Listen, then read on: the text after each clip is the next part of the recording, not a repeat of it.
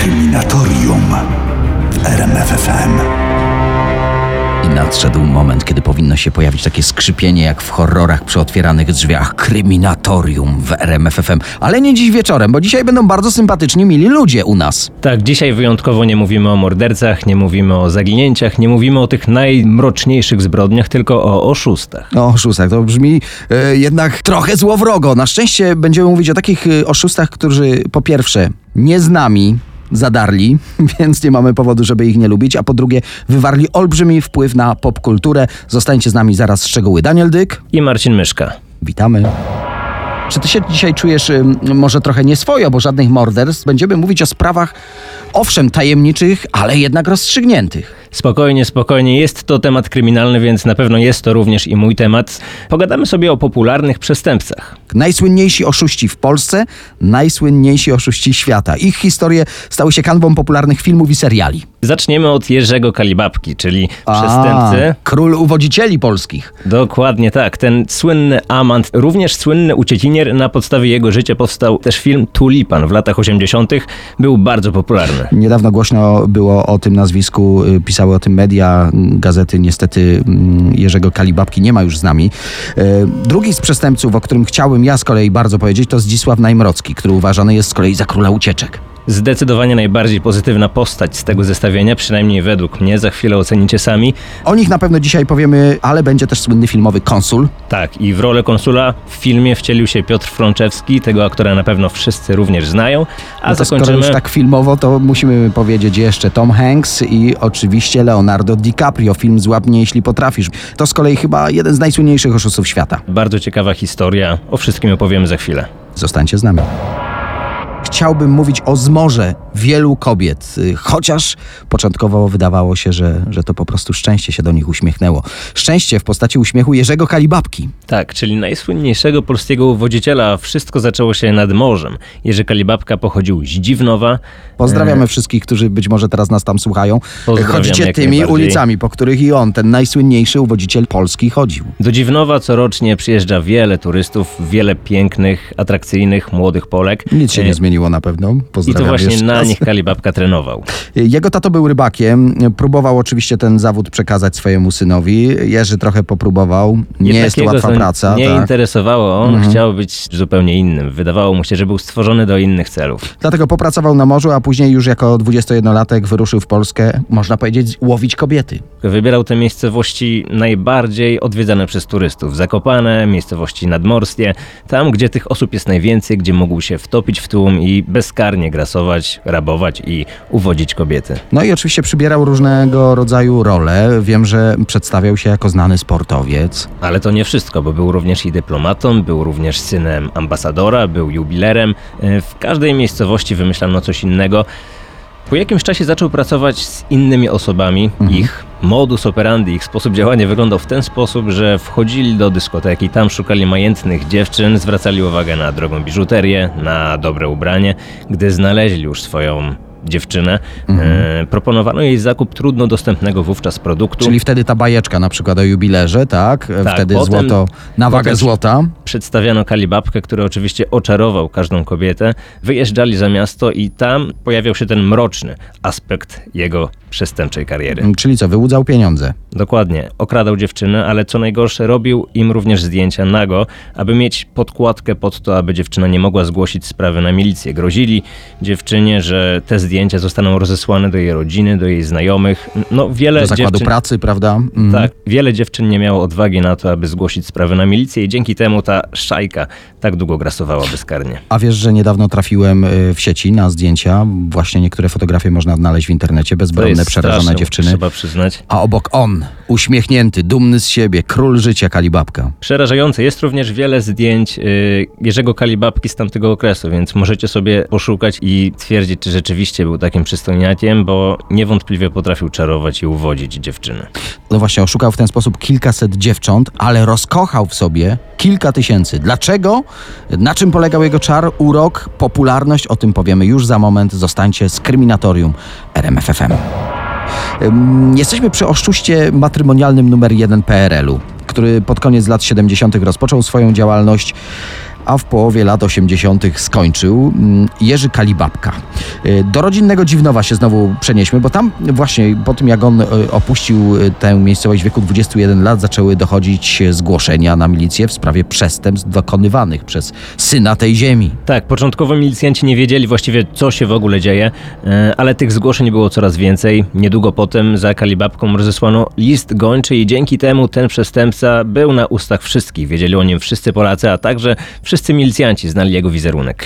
Czy to prawda jest, że y, policjanci zastawiali na niego sidła, a on po prostu nie wiadomo jaką pomocą, czy same poszkodowane mu pomagały uniknąć tego aresztowania, ale generalnie wymykał się wszelkim obławom. Tak, krążą takie legendy, że oprócz tego, że był uwodzicielem, to był również świetnym uciekinierem. Podobno e, uciekł z rąk wymiaru sprawiedliwości ponad 20 razy. Nie wiadomo ile jest w tym prawdy, ale na pewno kilka razy mu się to udało, czy to z konwoju, czy to już po zatrzymaniu.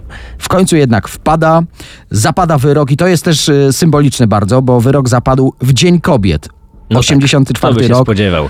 Kalibabka dostał 15 lat, ale warto tutaj zaznaczyć, że skazano go nie tylko za oszustwo, ale również za gwałty, więc dokonał bardzo poważnych przestępstw. Ale miał wyrzuty sumienia, myślisz? W internecie znaleźć można wywiad z Kalibabką, gdy był już y, w więzieniu i on mówi, że kochał te wszystkie kobiety. Absolutnie nie widać, żeby czuł jakiekolwiek wyrzuty sumienia. Y, Był głośny proces, y, zeznawało ponad 200 kobiet. O tym już wspomnieliśmy, ale mówisz, że mogło być ich więcej. Domyślasz się, jakiego rzędu to mogła być liczba tych Trudno oszukanych? powiedzieć, te 200 mamy na pewno, ale kto wie, może i kilka tysięcy, bo podejrzewam, że wiele kobiet jednak nie miało tej odwagi, żeby przyznać się do tego. Y, Przystojny, chociaż zdania tutaj są podzielone, na pewno miał coś takiego w sobie, jakiś rodzaj magnetyzmu, który sprawił, że miał mnóstwo fanek. Już na etapie poszukiwań go, go listem gończym, doniesień w dzienniku telewizyjnym, ale także w trakcie samego procesu. A gdy już w 86 roku pojawił się serial Tulipan, no To to, prawdziwa eksplozja popularności, tak. I pomogło mu to nawet w więzieniu, bo współtowarzysze z celi oglądali serial, wiedzieli o tym, że jest to no, słynny amant i dopytywali o różne sceny, o różne smaczki, jak to było w rzeczywistości. Kalibabka szczycił się z tym, miał naprawdę wielkie poważanie w więzieniu. Ile odsiedział lat? Odsiedział prawie 10 lat, więc wyszedł na wolność trochę wcześniej. Potem wrócił do swojej rodzinnej miejscowości. Tam założył niewielki biznes, a kilka lat później zajął się również kursami uwodzenia kobiet. Szkoła prowadzić- uwodzenia, e, ala tak, Kalibabka? Jak najbardziej, ale ten biznes również nie szedł mu za dobrze. Pomimo tego, że miał wprawę, miał praktykę, to możliwe, że nie potrafił jej sprzedać swoim studentom. Muszę cię zapytać, no bo chociażby ze względu na to, czym się zajmujesz na co dzień, nie korciło cię, żeby porozmawiać z najsłynniejszym oszustem matrymonialnym PRL-u? Trafiłeś. Chodziło mi to po głowie przez długi czas. Yy, Miałem gdzieś tam w planach jakieś takie małe marzenie, żeby odwiedzić ten dziwnów, pojechać tam na wakacje i spróbować dotrzeć do Kalibabki, porozmawiać o jego przestępczej karierze w cudzysłowie. No, niestety nie zdążyłem. Za moment też nieżyjący już oszust Czesław Śliwa, którego brawurowo w filmie Konsul odegrał Piotr Franceski. Bardzo znana postać, bardzo znany film. Zostańcie z nami. E, Teraz e, kolejny słynny z polskich oszustów w kryminatorium RMFFM. Człowiek, który nie zdał nawet matury, to ma bardzo ważną, ważne znaczenie dla, dla jego kariery, ale podawał się za inżyniera i za, za znakomitego dyplomatę, który załatwić może wszystko. No, miał wyobraźnię, to trzeba przyznać i podobnie jak nasz poprzedni bohater, Kalibabka oszukiwał od najmłodszych lat. E, Czesław Śliwa, bo o nim mowa, pochodził z rodziny żydowskiej. W czasie wojny musiał zmienić swoją tożsamość, żeby przeżyć i możliwe, że już wtedy zaczęła się u niego ta chęć, żeby zmieniać tożsamość również i w dorosłym życiu. Myślę, że to taki ten dreszczyk e, emocji. Może tego mu brakowało, możliwe, że miało to jakiś wpływ, kto wie. Co wiemy, y, jeśli oglądaliśmy film Konsul? W 1969 roku założył fikcyjny konsulat Austrii w Warszawie. To nie była fikcja filmowa, to działo się naprawdę. Mianował się szefem tej placówki, przedstawiał się jako Ben Silberstein. Tak, no aż trudno w to uwierzyć, ale rzeczywiście tak się wydarzyło i rzeczywiście to mu się udało. Przez kilka miesięcy mieszkał w dobrym hotelu, a rachunek miała uregulować ambasada. Trzeba przyznać, że był niezwykle przekonujący i był dobrze przygotowany. Miał podrobione dokumenty, miał podrobione pieczęcie. W internecie można znaleźć wywiad z tym człowiekiem. To jest taki Bardzo sympatyczny, starszy człowiek. Przyznam, że chyba nawet ja dałbym się mu oszukać. Ale to jest ciekawe właśnie, że to są zazwyczaj niezwykle sympatyczni ludzie, ale chyba tego potrzeba, żeby wzbudzać zaufanie i móc oszukać.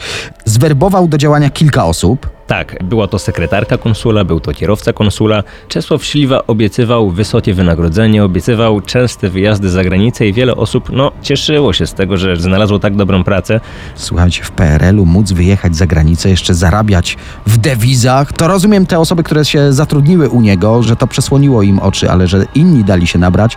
Zwłaszcza, że jako konsul austriacki w ogóle nie posługiwał się językiem niemieckim. No właśnie, aż trudno Nikt na to nie wpadł, nie? A kontaktował się przecież z wieloma wysoko postawionymi osobami w Warszawie, jak również w całym naszym kraju. Nikt nie zdał sobie sprawy z tego, że to wszystko to jest jedna wielka ściema, mówiąc kolokwialnie. A, ja, a Łącznie- jak ta ściema jest wyceniana? Na- Czy mamy, znamy skalę oszustwa? Tak, łącznie wyłudził ponad pół miliona złotych. Oczywiście tych wyłudzeń mogło być więcej, ale to jest y, oficjalna suma i za to został skazany na 7 lat. Za chwilę fakty w RMF FM, a po 22 Najmro, król ucieczek, król kradzieży i wielki fan motoryzacji to tej polskiej, rodzimej. Uwielbiał polonezy. Zostańcie z nami, by poznać lepiej tę osobowość. Teraz czas na Zdzisława Najmrockiego Czyli króla ucieczek, króla kradzieży. i fana motoryzacji. Skończył szkołę samochodową, e, znał się na rozbieraniu i składaniu e, samochodów, kochał tak. szybką jazdę i to mu pomogło w karierze, przynajmniej w początku. Tak, ta motoryzacja była jego oczkiem w głowie. E, Zaczął od kradzieży polonezów. Współpracował z kilkoma albo nawet kilkunastoma osobami i tak zaczęła się jego przestępcza kariera. Z samochodów przerzucili się na peweksy. Myślę, że tutaj trzeba wytłumaczyć co niektórym naszym słuchaczom, czym były peweksy. Ty w ogóle No. pamiętasz jeszcze te sklepy? Pamiętam tylko z historii, z filmów. Jesteś starszy, to może wytłumaczysz. Ty, ale miało być miło, wiesz? I do tego momentu było. E, Peweksy to były takie sklepy, w których było to, czego nie było w innych sklepach. E, Niestety to wszystko, co, co chcieliśmy mieć, było sprzedawane za dolary. No i tutaj tylko wybrani mogli sobie na takie towary pozwolić. Nic dziwnego, że te towary ekskluzywne no, wpadły w oko Najmrockiemu i zaczęli te peweksy okradać. Mieli metodę na plakat. Polegało to na tym, że rabusie wycinali w sklepowej szybie dziurę, przez którą wchodzili do środka, plądrowali lokal, a na miejsce tej wyciętej dziury przyklejali plakat. Dzięki temu osoby z zewnątrz nie widziały śladów włamania, a Najmrocki ze swoją ekipą spokojnie buszowali po peweksach. kradzione samochody, y, okradane peweksy, coraz więcej przestępstw na koncie, no to musiały się zacząć problemy z prawem. No tak, Najmrocki był coraz bardziej popularny, yy, coraz więcej milicjantów z całej Polski wiedziało o jego spektakularnych kradzieżach, a także spektakularnych ucieczkach, bo z tego był również znany. Podobno uciekał z rąk milicji kilkadziesiąt razy, zarówno z konwojów, zarówno z sali rozpraw, a nawet z więzienia. Ja pamiętam taką historię z procesu, kiedy lina przywiązana do okna budynku i w ten sposób spuścił się na parter i, i uciekł. Innym razem podczas zatrzymania po prostu ogłuszył strażnika, jego kluczykami rozpiął sobie kajdanki i uciekł. I takich przypadków było rzeczywiście mnóstwo. W końcu Ale- jednak trafił do więzienia. Przez dwa lata był spokojnym więźniem, a potem uciekł w najbardziej spektakularny sposób, jak to tylko możliwe. To jest ta historia prawie jak z filmu Skazani na Shawshank, dobrze kojarzę? Dokładnie tak. Tam bohater też uciekł za pomocą podkopu. Najmrocki przygotowywał podkop przez dwa lata. Właściwie nie on to robił, tylko jego ludzie. Gdy było już wszystko gotowe, wyszedł na spacerniak, w wyznaczonym miejscu tupnął mocniej nogą i zapadł się pod ziemię. No, przyznajcie, że spektakularny sposób. Pamiętam, mówiły o tym wszystkie media w Polsce. Niebywała ucieczka zapewniła mu jeszcze większą popularność. Nazwisko Najmrocki było znane w Był całym prawdziwym kraju. celebrytą. Tak. A jak skończyła się kariera tego celebryty, y, o tym już za moment. Zostańcie z Kryminatorium RMFFM. Przed chwilą mówiliśmy o Zdzisławie Najmrockim, królu ucieczek, fanie motoryzacji, bardzo pomysłowym złodzieju. Y, Dotarliśmy w opowieści o jego życiu do roku 89 i spektakularnej ucieczki na spacerniaku. Po prostu tupnął, zapadł się pod ziemię. Ale przecież nie zniknął. Nie zniknął, uciekł, ale wtedy wiedzieli już o Najmrockim. Właściwie wszyscy milicjanci. Wiadome było, że za długo uciekać nie będzie i szybko został złapany, trafił za kratki. Wówczas nie próbował już uciekać. W 94 roku został ułaskawiony przez Lecha Wałęsę i opuścił więzienie. Więzienie. I rzeczywiście, tak jak wielu po resocjalizacji miał w planach wieść normalne życie, chciał sobie kupić działkę na Mazurach, chciał tam hodować łososie, to jest dalekie od dotychczasowej kariery. Tak, chciał zacząć żyć normalnie, w końcu zarabiać jak człowiek, ale warto również wspomnieć o pewnej anegdotce. Mhm. Najmrocki Takie lubię, no. przez swoich znajomych nazywany był szaszłykiem. Czy masz może pomysł dlaczego? Sk- Skąd taka nazwa? no marzył, żeby te łososie później na ruszt, tak? Nie, chodziło o to, że e, bardzo lubił dobre jedzenie, lubił restauracje, podobno mógł godzinami o tym opowiadać, a jego ulubioną potrawą był szaszłyk. Przez to, że miał lekką wadę wymowy, szaszłyk nazywał sasłykiem i w ten sposób został nazywany często przez swoich znajomych. Sasłyk. Sasłyk. Sasłyk był przestępcą, y, społeczeństwo odbierało go jednak pozytywnie, no bo wtedy były smutne, szare czasy, a on był niezwykle kolorowy. Tak, a on igrał jednak na nosie naszej władzy, która no, w tamtym czasie nie była zbyt, Zbyt popularna i zbyt lubiana. E, Warto też pamiętać, że Najmrocki nikogo nie skrzywdził, nie zabijał, nie mordował. Nawet gdy kradł i atakował te peweksy, to nie używał broni.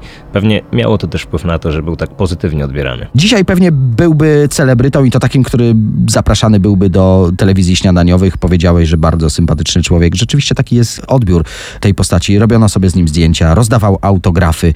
No właśnie mówię, że byłby zapraszany do telewizji śniadaniowych, bo nie ma go już z nami. Tak, niestety zmarł w wypadku samochodowym.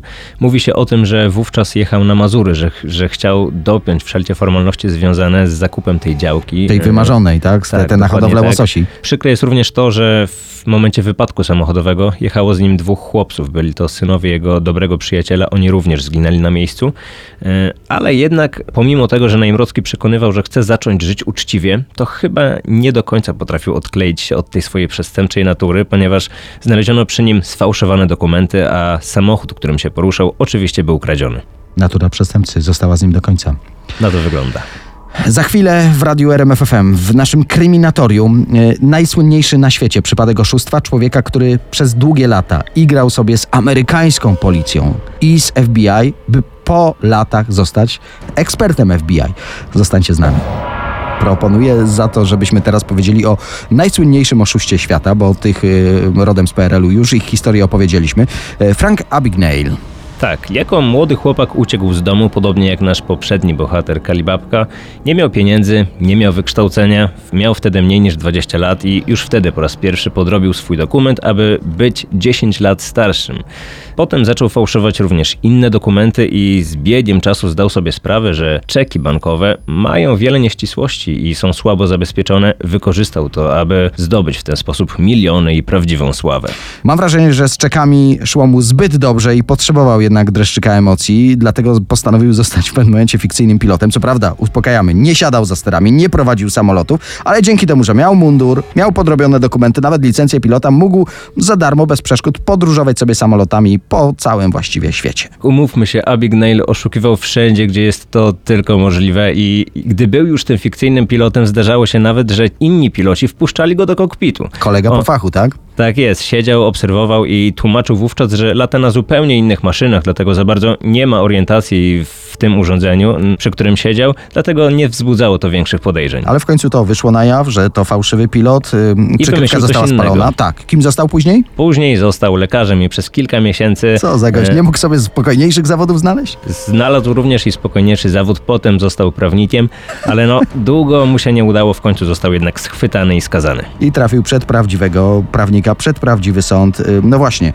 e, nie odsiedział całego wyroku, poszedł na ugodę i postanowił wykorzystać te swoje mm, talenta w zupełnie inny sposób, w służbie prawa. Tak, no ta historia ma jednak pozytywne zakończenie. W związku z tym, że no zjadł zęby, jeżeli chodzi o fałszerstwa, zaczął doradzać policjantom i dzięki temu był jednym z największych ekspertów w Ameryce, jeżeli chodzi o fałszerstwa czeków. Być może ta historia wydała wam się znajoma i skąd się już znacie. To wszystko przez film Stevena Spielberga. Tom Hanks zagrał e, no, niestrudzonego stru- stróża prawa, a Leonardo DiCaprio wcielił się we Franka Abagnale'a. I film znany jest jako Złap mnie, jeśli potrafisz. E, Tak, Wszystko pięknie zagrane, przedstawione w filmie i bardzo dokładnie oparte na faktach. Niesamowita historia. Gdybym nie wiedział, że jest to oparte na faktach, to nie uwierzyłbym, że to wydarzyło się naprawdę. Daniel Dyk, I Marcin Myszka, dziękuję za miły i mroczny wieczór. jakby to mogło ze sobą iść w parze, ale ja też ci za ten wieczór dziękuję. Kryminatorium w RMFFM.